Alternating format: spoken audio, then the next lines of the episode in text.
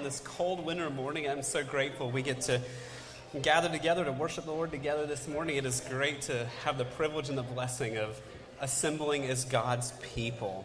Now, as you're gathering, just a few announcements for us as we get started this morning, things we want you to be aware of in the life of the church. First of all, you hear us mention pretty regularly opportunities to pray together. We have an opportunity every Sunday morning at 8 a.m. We also have on the second and fourth Sundays of the month, we have a Sunday afternoon prayer gathering here in the sanctuary. I want to let you know the time is changing for that one starting today. It's going to move back 30 minutes from 4 o'clock to 4.30 so it'll be this afternoon from 4.30 to 5.30 here in the sanctuary and then in the second and fourth sundays moving forward we'll have it at 4.30 here in the sanctuary.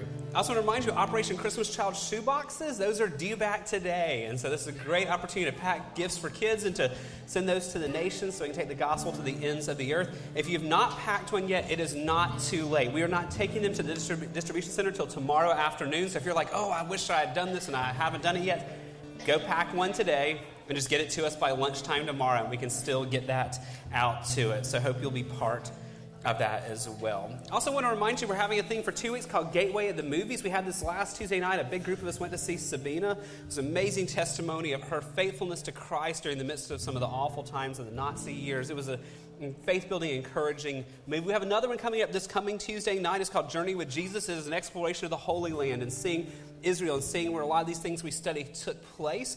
And so that one, there are still tickets available for that. The opportunity to get childcare has ended for this one, but there are still tickets for the movie. And so if you'd like to participate in that, registration ends tonight. So you can still get tickets through our church website, gatewaybaptist.com, and join us Tuesday night at the movies at the AMC up here at 7 p.m. Now, two important things that relate to the life of the church for our members. First of all, deacon nomination process has been going on the last several weeks. We've preached about the role of deacons in the church. We've talked about the qualifications for deacons. We've given you the deacon nomination forms. Those are due back today. If you've not had a chance to complete them, there's some forms in the back of the sanctuary to stand back there. There's some in the hallway outside the restrooms here. There's some in the gym building as well.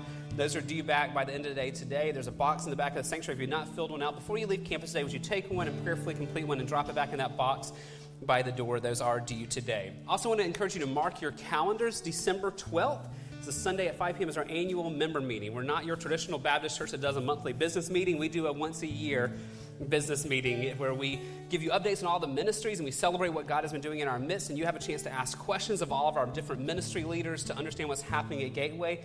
It's where we, a few weeks before, we'll give you the budget for that, the proposed budget for the next year, and you'll have a chance to review that and ask questions, and we'll discuss that. So, a lot happens in that annual member meeting. That's again December 12th, 5 p.m. Please mark your calendars for that. One last announcement for you this morning. We have a bunch of college students involved in the life of Gateway, and many of them are also involved in something called the Baptist Campus Ministries over on the AUM campus.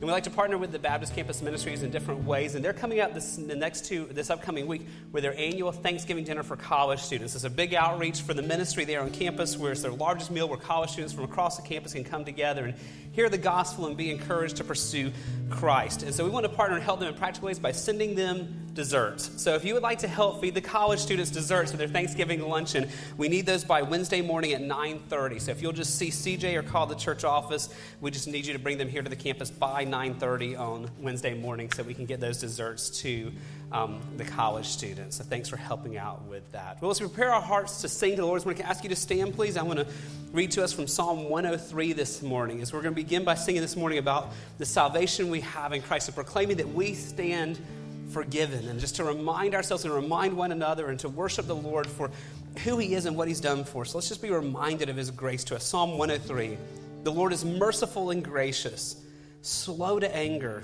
and abounding in steadfast love. He will not always chide, nor will He keep His anger forever. He does not deal with us according to our sins, nor repay us according to our iniquities.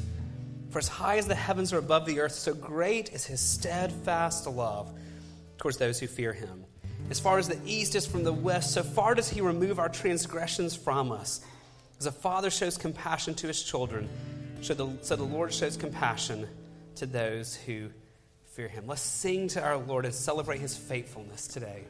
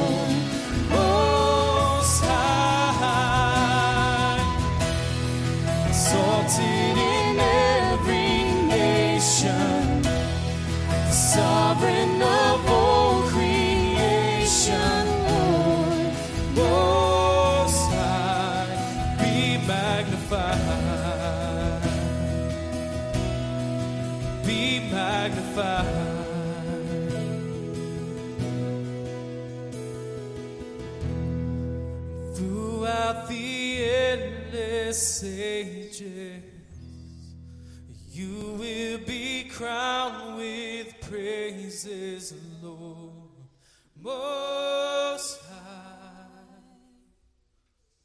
exalted in every nation.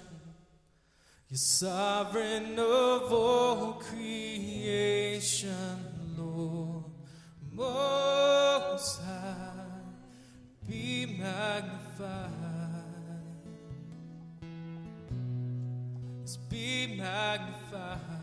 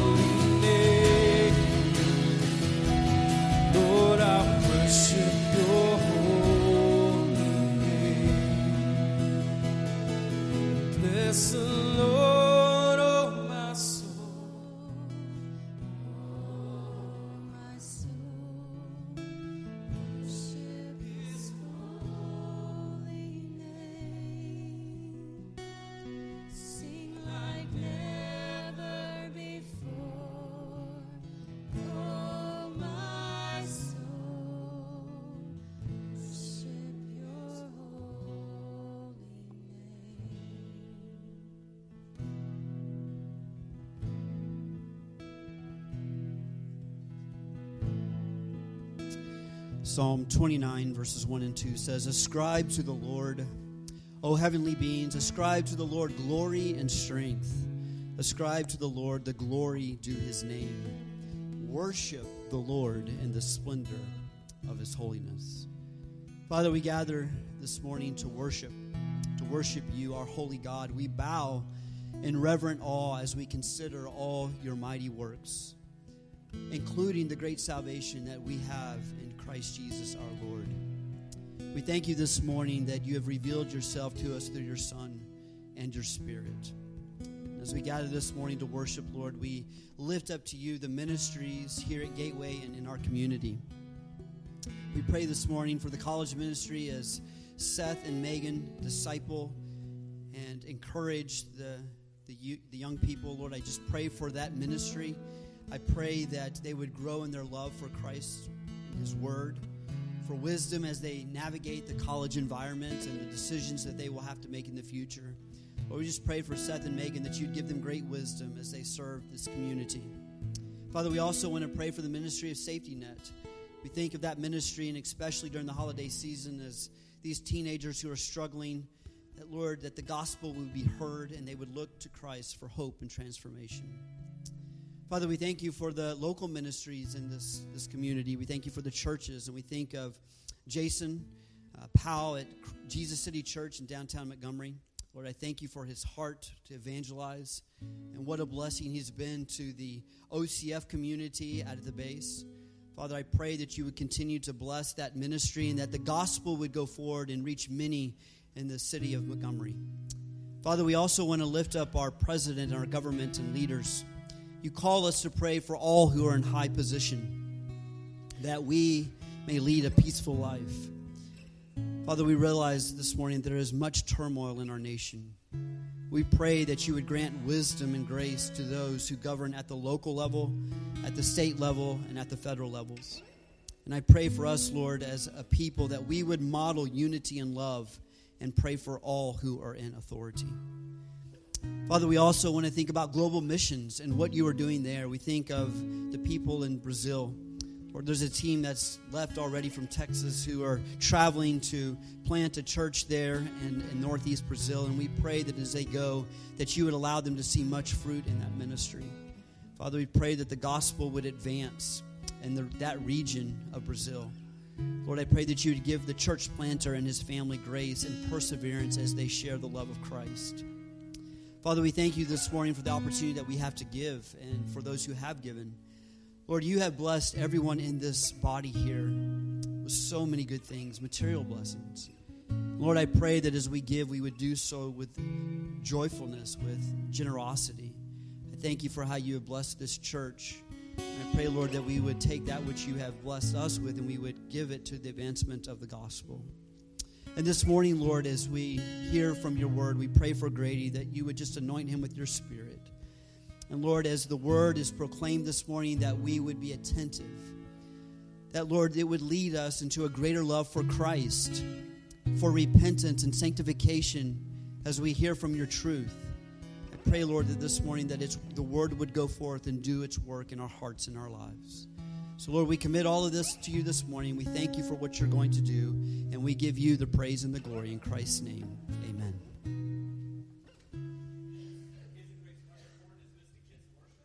So, children grades 1 to 4, you are dismissed to kids worship through those doors right there. It's good to be back with you, Gateway family, this morning. I want you to find John chapter 3 in your copy of God's Word. John chapter 3 this morning. We are spending a year seeking to be more rooted and grounded in what we believe, and we're using a catechism to guide us through as we try to see the big picture of all of Scripture. Now, we paused that for the last several weeks to talk about important issues in the life of the church, particularly the role of deacons and the qualifications for deacons. And as I mentioned earlier, the announcement time, that process is ongoing. So, again, a reminder to our members deacon nomination forms are due today. You can drop them in the box on your way out, and there's empty or blank forms there as well for you in the back of the room. But today we're jumping back into the questions that are guiding us through our study right here. And we're doing two questions this morning. We're doing questions 27 and 28 of the New City Catechism together this morning. We're thinking about these together because they're so closely related and because our text today honestly addresses both questions. So our questions for the morning are this Are all people saved through Christ? We're going to follow up with the second question of what happens to those not united to Christ by faith. Well, our second question obviously answers the first question. If you've been with us at Gateway any length of time, you already know that not all people are saved through Christ. And so we'll see that from God's Word this morning. But then we're going to jump into what happens to those not united to Christ by faith. Now, to answer these questions this morning, we're going to go to what is perhaps the most well known verse in all of Scripture, and that is John 3.16. And we're going to look at John 3.16, but we're going to look at the verses that follow as well, because they answer both of these questions for us. Are all people saved through Christ? And what happens to those not united to faith by Christ? Now, to understand John 3.16, we need to understand the bigger context of what is going on here. So if you go all the way back to the beginning of John chapter 3 this morning, this is the context of what's happening. You have a man named Nicodemus he was a Pharisee. He was one of the religious leaders at the time. And he comes to Jesus at night to talk to Jesus.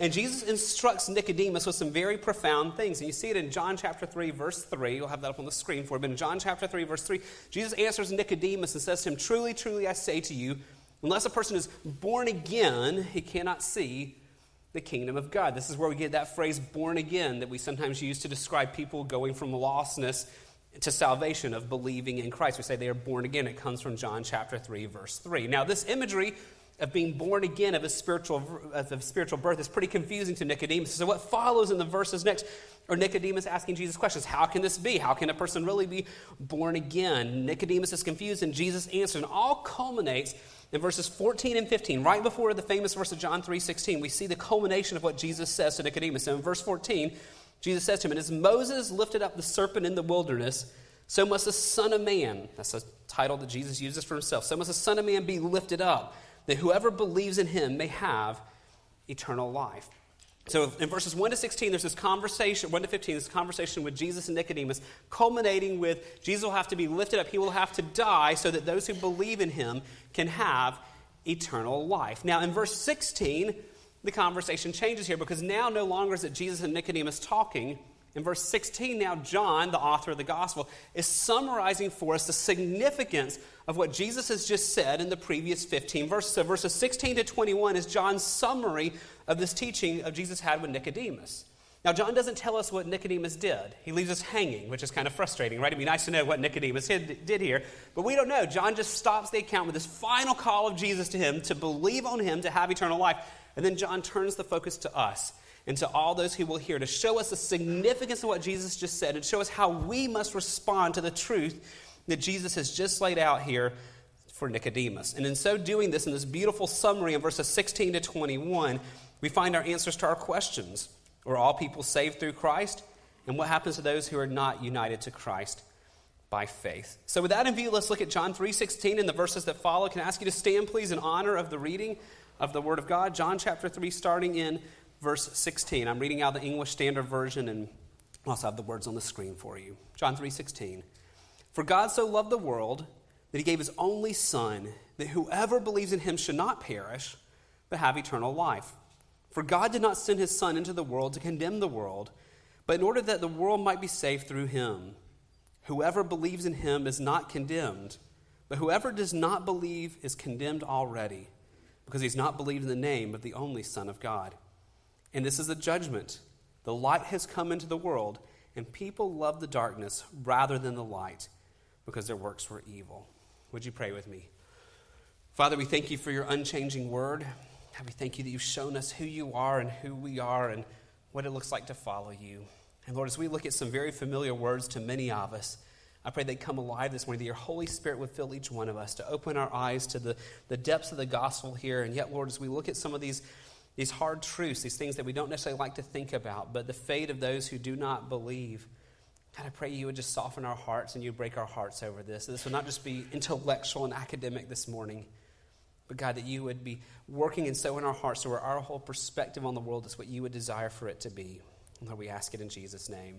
Amen. Thank you. You may be seated. So, to answer our questions, are all people saved and what happens to those who are not? The starting point is that first question that not all people are saved. Or, in the words of the Catechism, not all people are united to Christ by faith. If you think about what we were looking at before we paused to do our study on deacons, we kept using the term of being redeemed, being rescued, being bought back.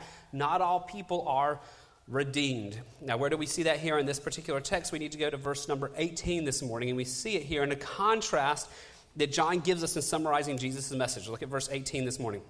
Whoever believes in him is not condemned, but whoever does not believe is condemned already because he has not believed in the name of the only Son of God. So notice the contrast that is set here for us. There's only two groups of people in the world when it comes to describing faith. There are those who believe in Christ and those who do not believe in Christ. Every single person we meet here in Montgomery, or if we travel to othermost parts of the world, will fall into one of these two categories those who believe and those who do not believe. That is the dividing line. The dividing line is belief here. Now, what does it mean to believe? Well, when John uses believe here, he's using the same thing that Paul's talking about when he talks about faith. To believe is to have faith. To have faith is to believe. These are synonymous terms here for us. Now, we use these terms a lot, but what does, exactly does it mean to have faith? What does it mean to believe? There's an author I really like. His name is Richard Phillips. He's written a great book about biblical masculinity. He's written some great commentaries on some of the New Testament books as well. And in his commentary on John, he says there's really three things that are required to have faith. And this is, I found it helpful for me. I hope it's helpful for you because we use these terms a lot. He said to have faith involves three things. Number one, it involves knowledge. You have to have knowledge. If you have faith, there's something that you must be believing in. There's some truth that you have heard. And that's true here for us. To have saving faith, there's a particular knowledge that we must first have in order to understand who God is. We see that in verse number 18 again this morning. Whoever believes in him is not condemned. Whoever does not believe is condemned already because he has not believed, notice this, in the name of the only Son of God. Now, when you look in Scripture, you see the, the concept of a name Name doesn't just mean the person's name. The name means everything that that person represents, everything that name represents, everything about that person. Name is used to describe the totality of the person. So for us to believe in the name of the Son of God means that we believe, we have knowledge about Jesus, that he is fully God, that he is fully man, that he was born of a virgin, that he lived a sinless life, that he willingly did a sacrificial death, that he literally bodily rose from the dead on the third day, that he ascended back to heaven, that he's sovereignly ruling and reigning over all things, that He's promised to return again. That and so much more. But it's also believing what He said about us that we're sinners who could never get to Him on our own, that He has come to rescue us because we could not get to Him. And so faith begins with knowledge of who Jesus is. But it can't stop there. You can know who Jesus is and not have faith. We see this with the demons. The demons know who Jesus is, they know the truth, but they do not believe. They do not have faith. So we start with knowledge, that's not enough. Number two, we need something we call assent or conviction that that knowledge is true. Assent, that we believe that those truths are in fact true. We're not just saying, yeah, that's a nice fact. We're actually believing it. We say, yes, I know this is completely true. Again, we, it's, it's a conviction of things and accepting them. But we must not stop there. There's a third aspect of faith, and that's the uh, important one for us. There's trust, there's commitment. It's not just enough to say, yeah, I know it, or yeah, I know it's true, but it's a truth that changes us. And this is what we saw when we studied the Gospel of John almost five years ago. That true faith changes us. True faith is a gift from God that radically alters our life because we're believing in the name of Christ. We're putting our whole confidence and faith into following him, and that changes us. You see that in John chapter 20, verse 31. These things, this whole book was written so that you may believe. You may know the facts, you may believe they're true, and it may change you because you're putting your trust in it. That you may believe that Jesus is the Christ, the Son of God, that by believing you may have life in his name. That your life is going to be changed because you have put your faith wholly in Christ. True faith changes us. Because with that view of faith, that faith is knowledge of Christ, it's a conviction that is true, and it's a trust and commitment to Him, the reality becomes very clear that not all have this type of faith. And friends, not all in churches have this type of faith as well. That only those who are believing in the name of Christ, trusting and committed to Him, will have it. Again, go back to verse 18 of our text. Whoever believes, whoever knows who Jesus is, whoever accepts Him as true, and then trusts their whole life into Him, whoever believes in Him is not condemned. But whoever does not know who he is. Whoever does not ascend to these things, whoever does not trust him fully, is condemned already because he's not believed in the name, the totality of the only Son of God. There's only two groups here in the world. Now, for those who believe, who have true faith, there's an amazing promise of hope here. And we've been seeing this week after week after week. I want you to just be reminded of it here in verse 16. Go back up. For God so loved the world and gave his only Son that whoever believes in him should not perish to have eternal life. For those who believe in Christ or this type of life changing faith, not just they said a prayer and they're not going to hell, but they've actually trusted their whole life into Christ and into his care. Those people who've trusted in Christ, who have true faith, they get this amazing promise that they get mercy. They do not get what they deserve. They will not perish. We'll talk about that more in a minute, but they will not receive punishment for their sins. God will spare them that. They receive mercy, but they also receive grace. Grace is getting what you do not deserve. They will also gain eternal life. God's presence now that we'll see him face to face forever. Friends, that's been our focus a lot recently in talking about redemption. That we get this mercy, this forgiveness of our sins, and we get this grace, these things we do not deserve from the Lord. That's the promise for the redeemed. But our question this morning is what happens to those who do not believe? And friends, again, the reminder, the reality check for us is many, many, if not most, do not believe. Matthew chapter 7, verse 13, Jesus warns us of this and tells us of this. It's a very sobering text for us in the scriptures. Jesus says, Enter by the narrow gate, for the gate is wide, and the way is easy that leads to destruction. And those who enter by it are what? Are what? Many, many are going to go down this easy path of not believing, of not following Him, of not trusting their whole lives to Him. Many will find that. And then in verse 14, he follows up For the gate is narrow, and the way is hard that leads to life. And those who find it are what? Are few. So, our question for the morning, friends, is what happens to the many? The many are on that path to destruction. And, friends, as we look at this answer now, we really need the Holy Spirit to move us from just intellectual knowledge that this is true to a heart level response to this. Because these are, what we're talking about this morning can make us uncomfortable.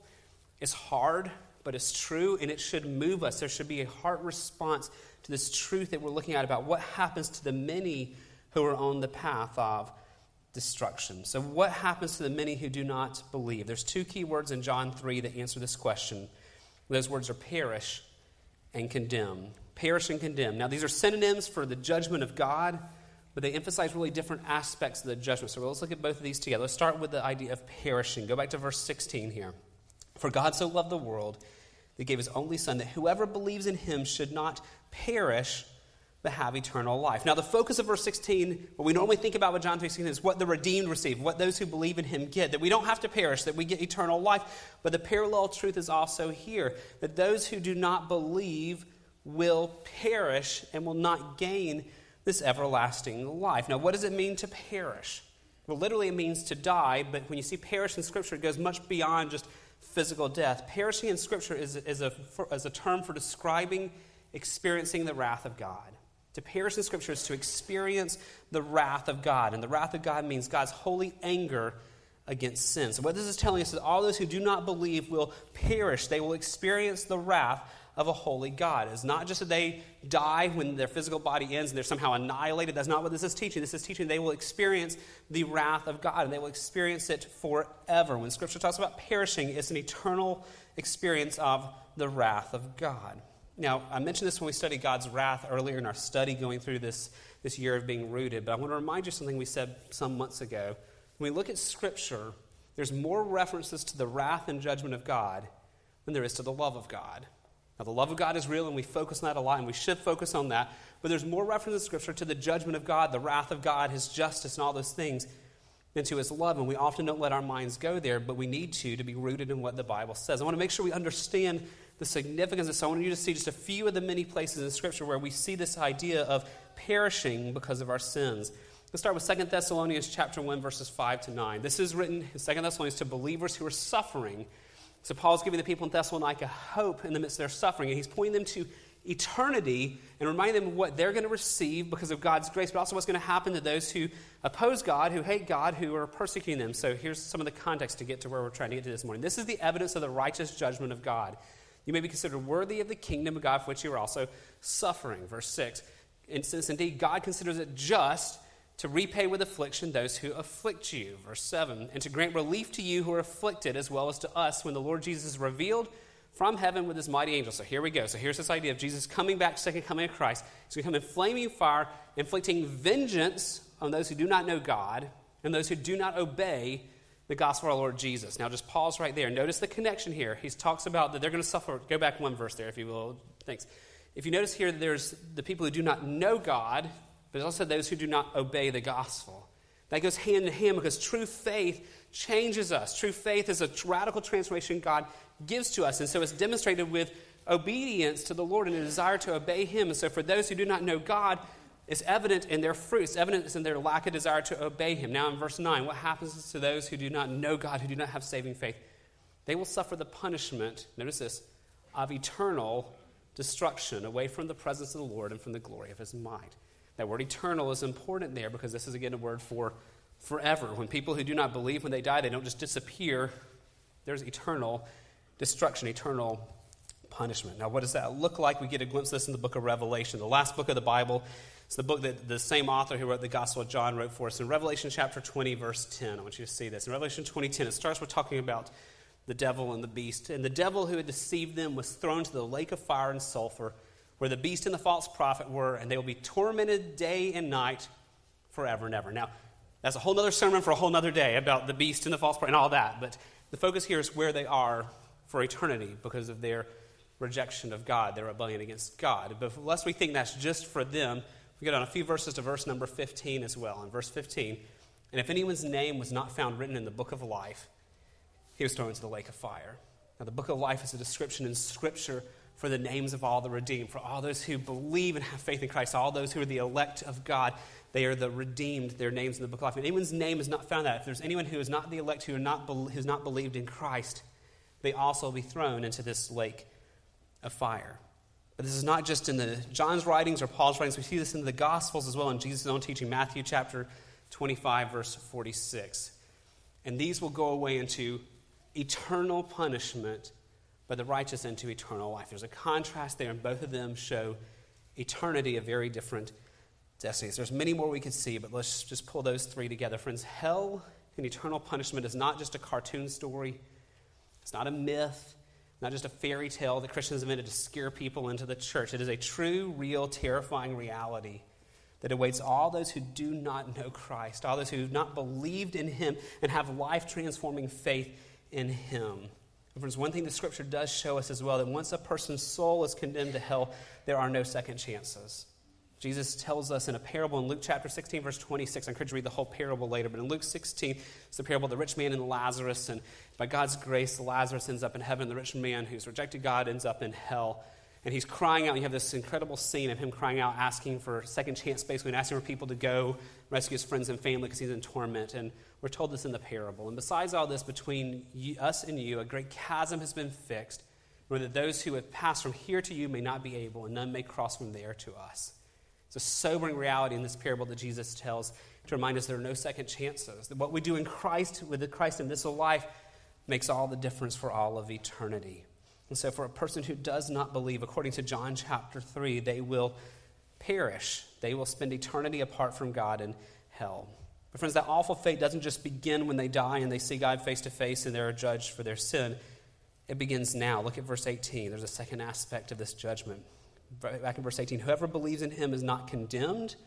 Whoever does not believe is, notice, is condemned. This is next word already. They are condemned already. Some of your translations may say they are judged already, and that's okay because the idea of condemned or judgment is both being used in the sense of an adverse judgment, of a guilty judgment. In other words, what this is telling us is that when a holy God looks on sinners now, he already proclaims them guilty. They're not okay until they get before the judgment seat. They already, because of their sin, they already are guilty. They already are separated from God. Yes, a future judgment is coming. What we just saw when a person stands before a holy God and hears him say what you see in Matthew 7 23, these sobering words that the lost will hear.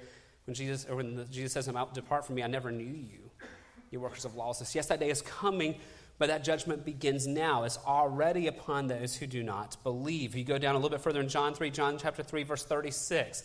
Verse 36 Whoever believes in the Son has eternal life. Whoever does not obey the Son shall not see life, but the wrath of God. Notice this remains. It's already there. It remains on him. We saw this earlier in our study of the Catechism. Those who do not believe, they're already guilty because we're born guilty. We're born with a sin nature. We're born with a nature we got all the way back from Adam. And so we're born with a sin nature that wants to sin. We're also born with an inherited guilt. We were born guilty sinners before God, and only by the redemption that comes to those who God draws to himself is there any hope of escaping the wrath of God. Only when we believe in Christ can we escape that. We are born guilty, and unless we are forgiven, we remain guilty. So, for all those apart from Christ, the wrath of God already remains on them. What this is telling us is that for those who not, do not believe, judgment is both now and forever. That for those who do not believe in Christ, do not put their faith and trust in Christ, do not trust Him alone for their salvation, and give their lives to Him as Lord and as Savior, that they are experiencing judgment now and forever. They're already separated from God. They already are guilty. They're already experiencing His judgment, and it will climax and culminate on a day of future judgment when the eternal sentence is given. But some of, you, some of us may be thinking, but wait, that's not what we hear the most. What you listen to our culture, what do we hear all the time? God doesn't judge. There's a banner in front of a church here in Montgomery. I saw this weekend. It has a, huge banner in front of it that says, Jesus does not judge, neither do we. And this popular American concept that God will not judge, He loves you the way they are, you are. Friends, it may make people feel good, but it's not what the Scripture says. Jesus loves people. Yes, that's God so loved the world, John 3.16, but God is also a holy judge who will judge people. John chapter 5, verse 26 and 27, if we go ahead just a chapter 2. Because the Father has life in himself, so he's granted the Son, Jesus, also to have life himself. Now, verse 27. And he has given him, Jesus, authority to execute what? Judgment, because he is the Son of Man. So, yes, when I see this sign, I just grieve. Jesus doesn't judge. Read John 5 27. The Son of Man will judge the earth one day. Well, then someone might say, but what about verse 17 here? John 3.16 tells us God loves the world. What about verse 17? Go back to our text today. For God did not send his Son in the world to condemn the world, nor that the world might be saved through him. So the objection might be, but look, even in John 3.17, we're told that Jesus he didn't come to condemn, he came to rescue. Let me explain it this way. That's someone, one of the authors I read this week said it so well. God did not send Jesus to call sinners to perish. Sinners were already going to perish without Jesus coming to die. So when Jesus came to die, that didn't make people guilty who do not believe. We were already guilty. And so he came to rescue us from that guilt that we had. If Jesus had never come, every sinner would still perish. If Jesus didn't come, everyone would still go to hell because we didn't because we've offended God, we've broken his standards. So Jesus did not come to condemn, we were already condemned.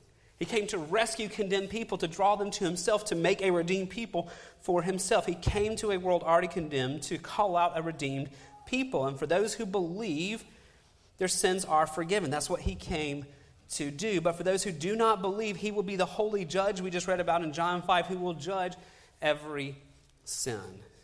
And friends, as hard as this is a lot of times to think about and hear, let me remind us that God is just and God is right to punish every sin. This is not unfair of God. This is not God is some tyrant for doing this. God is good and God is just and God is right to punish every sin. And verse 19 brings that out for us of this text from John 3. In John 3 19, and this is the judgment. The light has come into the world, and people love the darkness rather than the light because their works were evil. The light has come in the world. This is a description of Jesus. Jesus is the light. He's pure, he's perfect, he's holy, and he's come in the world. It's a term Jesus used for himself, John chapter 12, verse 46. Notice how Jesus uses this term. He says, I have come in the world as light, so that whoever believes in me may not remain in darkness. So Jesus is the light. So we go back to verse 19 here, that he is the light who's come into the world, but people do not believe. Why? Because they love the darkness instead. Now we need to let that sink in. The weight of this, the weight of John 3:19 that Jesus came as a light into the world and the people loved the darkness, the darkness being their evil, their sin, living their own way. And this rebellion, this loving the darkness, is even greater when it's contrasted with the light coming. Go back to verse 16. Notice what, for God so what? What's the next word? God so loved the world. So God loves the world and God gives a plan for redemption. Now, verse 19, go back to verse 19. And He's given this plan of redemption, but the people loved the darkness. Friends, our rebellion is so much worse when, we, when it's contrasted with the love of God of making a way for us. Instead, we shake our fist at God and say, Nope, not your way, mine. I'm going to live for myself. That's when we look at Romans chapter 3, verses 10 through 12. We see the weightiness of the reality of all of our sin. As is written, none is righteous, no, not one. No one understands. No one seeks for God. All have turned aside. Together they have become worthless. No one does good, not even one. And so when a holy God punishes sin, he's not being a tyrant, he's not doing anything unjust. He's simply giving people what they deserve because the light has come in the world, and the world has shaken its fist at God and said, I don't want the light. I love my sin. I love evil. I love doing things my way. And so a holy God must punish sin. It either takes an eternity for a person to bear the penalty for their sin, or Christ will bear it for them for those who believe. So let's try to bring all of this together. What happens to those not united to Christ by faith? Here's our answer for the morning, trying to bring this together. Whoever does not put their faith in Christ is justly condemned already and forever. There's a typo on the screen, sorry. Whoever does not put their faith in Christ is justly condemned already and forever. Friends, that is what this all of John 3 is about. Again, we love John 3:16, but we must not see John 3:16 without the totality of what is being told to us here. What was just told to Nicodemus who's wrestling with what eternal life is. Whoever, this is anyone, friends, this is a broad term. Those who have heard of Christ and do not believe, this is their faith. This whoever includes those who have heard of Christ, but they die still pondering it, not believing in friends. There's a whole sermon for another day, but this includes those who have never heard of Christ as well. There's a real popular wrong thinking today that those who've never heard of Christ will be okay in the mercy of God. Friends, Romans 10 obliterates that one, that they cannot believe in one they've never heard. Faith is not requires knowledge. If there's no knowledge of Christ, there is no salvation. And so that's a whole sermon for another day. But friends, whoever, whether they've heard of Christ and rejected him, whether they've heard and they're pondering but they don't believe, whether they've never heard, this is whoever falls into that category. Whoever does not believe, regardless of the reason they are condemned. They are already separated from God. Now they're already under his judgment. Now, something that will culminate when they see him face to face, and they are condemned forever into hell to spend eternity paying the price for their offenses against God's holiness. And as terrifying as that is, God is just to do so because he is holy. In the words of Isaiah 53, we all have turned to our own ways. Whoever does not put their faith in Christ is justly condemned already and forever. As I was reading this week, I came across something from an author named James Montgomery Boice. He's a great Bible scholar and commentator. He says this, and I thought this was just very fitting. He says, We may not like it, but whether we like it or not, these things are true from God's perspective. We've gone our own way, we've already committed the crime, therefore, every one of us already stands under God's judgment. Because that's what we've been seeing in our rooted study that apart from God redeeming us, this is all of our fate, but thankfully, praise God for Christ that he's willing to take the sin upon himself, take the punishment upon himself so that we can stand forgiven. But for those who do not believe in him, they are justly condemned now and forever. Now, what do we do with this truth, friends? What do we do with what we're looking at this morning in this text from John 3? Well, for some, you may need to repent. Going to church, praying a prayer doesn't save you, doesn't rescue you. The Bible talks about belief and trusting in Christ and Christ alone, not just as your Savior to get you out of hell, but as your Lord, the boss, the master of your life. And so, if you're one who's never trusted Christ in such a way that your life is changing because you believe in Him, the starting point of this message today is for you to repent, for you to run to Jesus, acknowledging who He is, but crying out to Him to forgive you of your sins and to transform you and to be the Lord of your life. So I was reading this weekend, and James Montgomery Boice said it so well. I just want you to read, I want to read to you what he said. He says, Have you believed in Jesus, are you still in the category of those who stand condemned? That's a question we'll have to ask ourselves. Do we believe in Jesus, or are we still in the category of those who stand condemned? There's only two roads, two destinies. If you've not already put your trust in Jesus and in what he has done for you, will you do it today? Will you believe on him? Someone says, Well, I've been thinking about it. Thinking about it will not do. If you continue to think about it, you will think yourself into hell. Well, that's thinking. If you continue to think about it, you'll think yourself into hell. Another one says, I'm praying about it. The Bible doesn't ask you to pray about it either. If you're not a believer in the Lord Jesus Christ, the Bible calls upon you to believe on him. That is all. That's the only useful response. And so, if any of you are not confident you know Christ, the, if you're here in person or watching online, the call from the scripture is to believe in him today. John chapter 8, verse 24. I want you to hear this from Jesus himself. In John 8, 24, Jesus said, I told you that you would die in your sins. Same idea of perishing here. For unless you believe that I am he, you will die in your sins. So Christ is calling us to believe in him, to put all of our full trust in him, so for him to rescue us from all of our sins. If you're not sure what that involves, come find me. Come find Rick, who prayed earlier, Jeff, one of our elders down here. Come find us after the service. Talk to us. We want to point you to the hope of Christ. But I know most of you, and I see the fruit of righteousness in your life. I see the fruit of God's grace. And I said, what does this text mean for us? How does this text shape us and help us? Well, can I suggest two things this morning that this text should do for us? Number one, it should help us regain a right perspective on the non believers around us. It should help us regain a right perspective on the non believers around us. Friends, I don't know about you, if you're like me, it can become really easy to get mad at lostness around us, can it? To get mad when whether it's in the government or whether it's the person at the store or the, or the person on the customer service into the line in another country, whatever. And we get really mad at when lost people act like lost people. And so the question for us are we angry at the lostness around us? Or are we broken by it? Are we angry because of the lostness around us and the world is not perfect and non believers have done bad things? Or do we feel broken by it? Our prayer for us is what, which, what Paul says in Romans 9. In Romans chapter 9, verse 1 to 3, you have this beautiful demonstration of what our heart should be. He says, I'm speaking the truth in Christ. I'm not lying. My conscience bears me witness in the Holy Spirit. I have great sorrow. I have unceasing anguish in my heart. Why? Verse 3 For I could wish that I myself were accursed and cut off from Christ for the sake of my brothers, my kinsmen, according to the flesh. He's saying that's not possible. He said, if there's some way I could give up my salvation and go to hell myself so that all the people around me could find Christ. I would be willing to do, to do that. That should be our heart attitude, the loss, and not be angry because of lostness around us, but broken because of the lostness around us. But the second thing this should lead us to do, it should lead us to seek to share Christ with the lost. It should lead us to seek to share Christ with the lost. Friends, if it is true that whoever does not put their faith in Christ is justly condemned already and forever, and that is true, then the most selfish thing we can do is keep our mouth shut. The most unloving thing we can do is to keep our mouth shut and to not share the hope of Christ with those that God has put in our lives who are on the way to this eternal destiny. So often we keep our mouths shut because we're afraid of what they'll think. We keep our mouth shut because we don't want to come across as being judgmental, whatever reason. But, friends, when we keep our mouth shut, we're being selfish. We only care about what they think about us versus loving them enough to warn them of what Christ has said. We must love them enough to tell them the hope of salvation. 2 Corinthians chapter 5, verse 17. We've read it many times before, but I want to remind us of it. We're told, therefore, if anyone is in Christ, he is a new creation. The old has passed away, behold, the new has come. We, we love this verse because it reminds us of God's grace, and we love to celebrate that, and we should.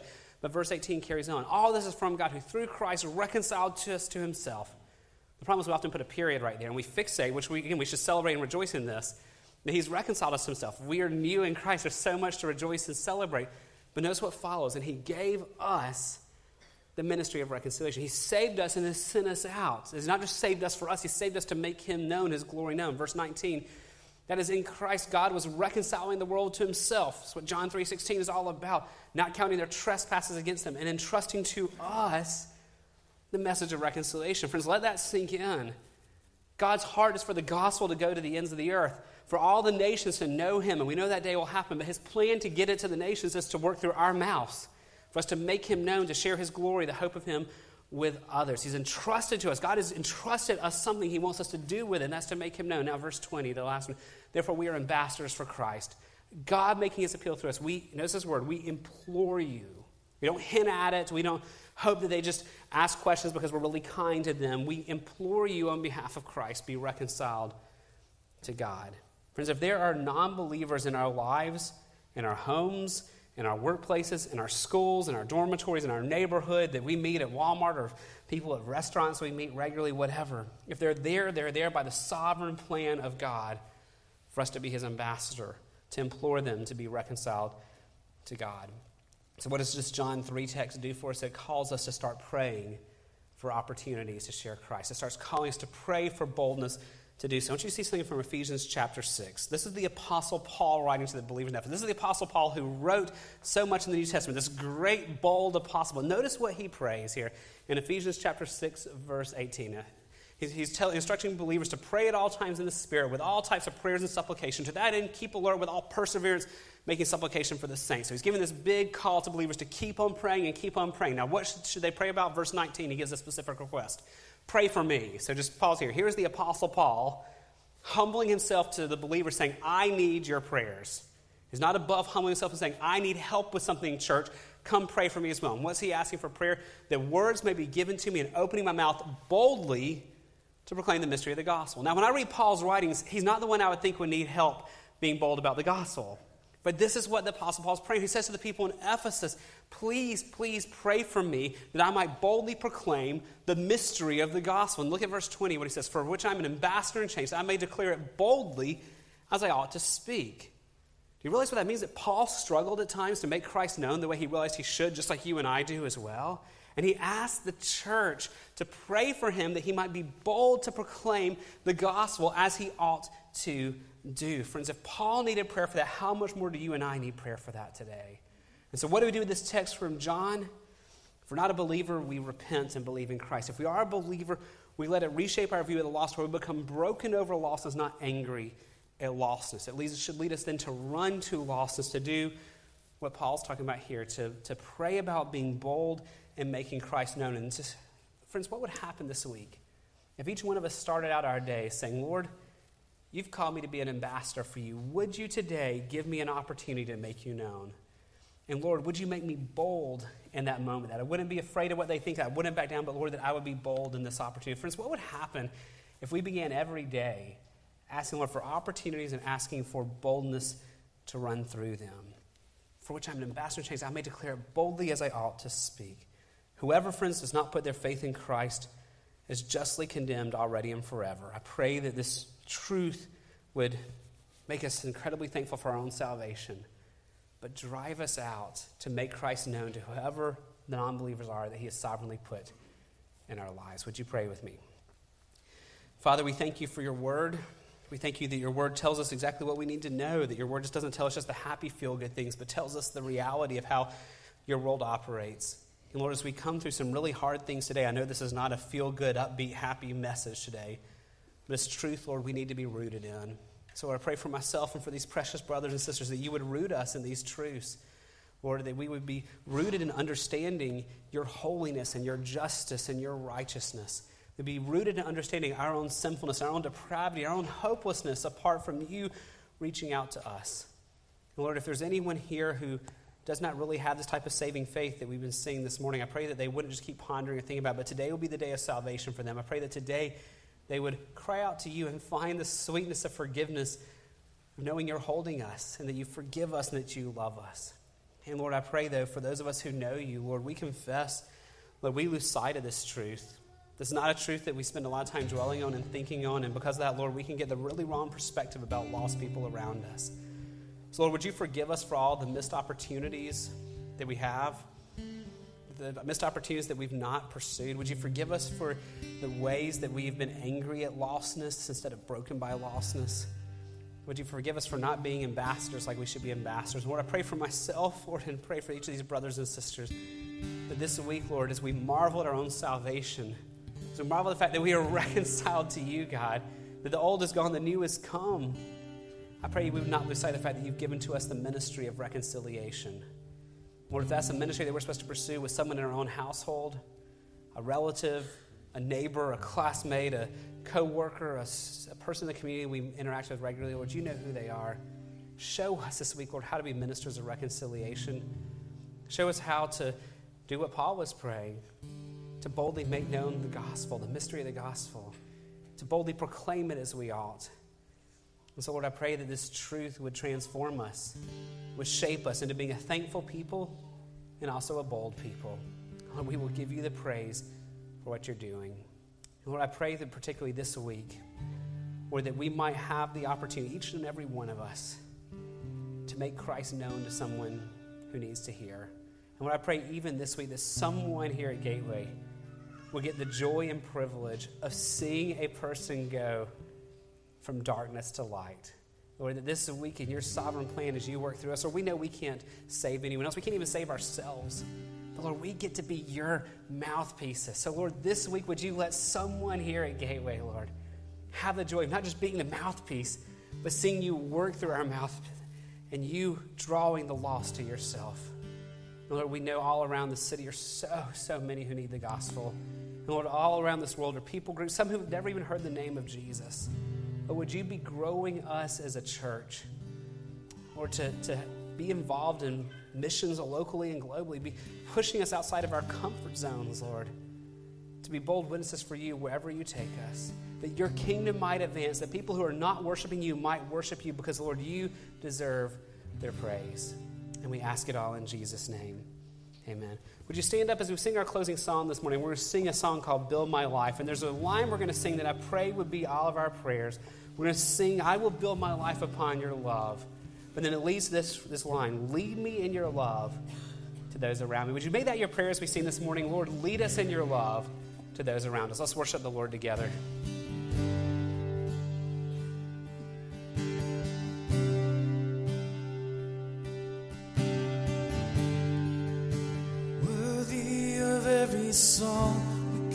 Ever. Worthy of all the praise we could ever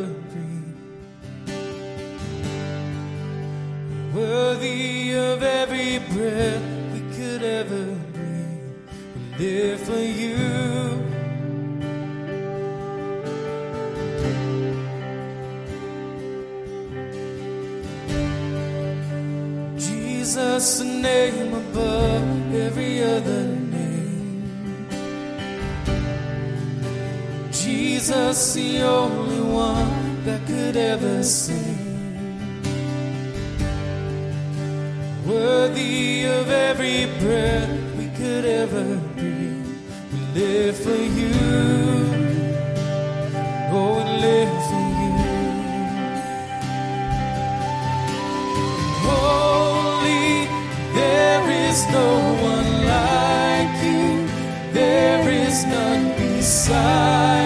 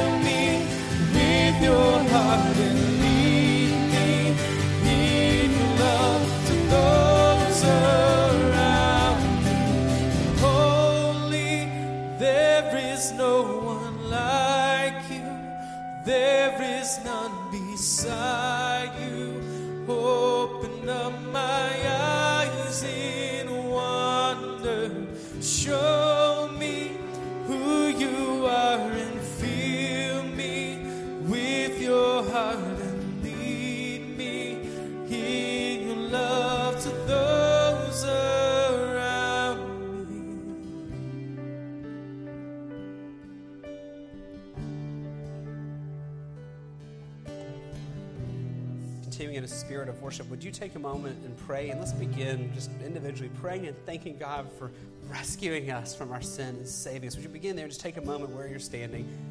Thank God for the salvation He's given to you.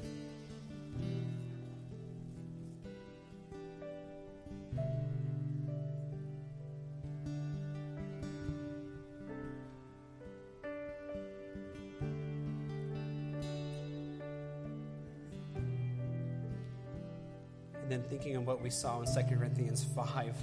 He's reconciled us to himself and given us the ministry of reconciliation. Would you pray and ask him to help you grow in being a minister of reconciliation to the lost?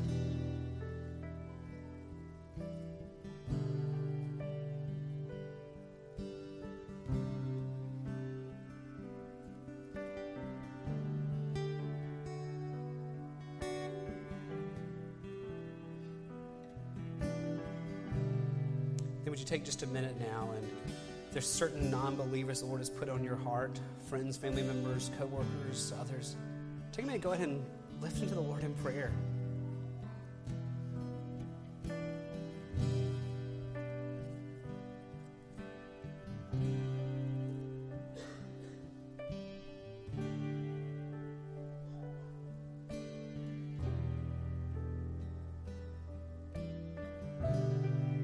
Just take one more minute and just praise God for His grace. He's not showing us these hard truths to doing us to put on a brokenness for brokenness' sake. He's doing this because He loves us. So take a minute and celebrate His grace and rest in His grace for just a minute.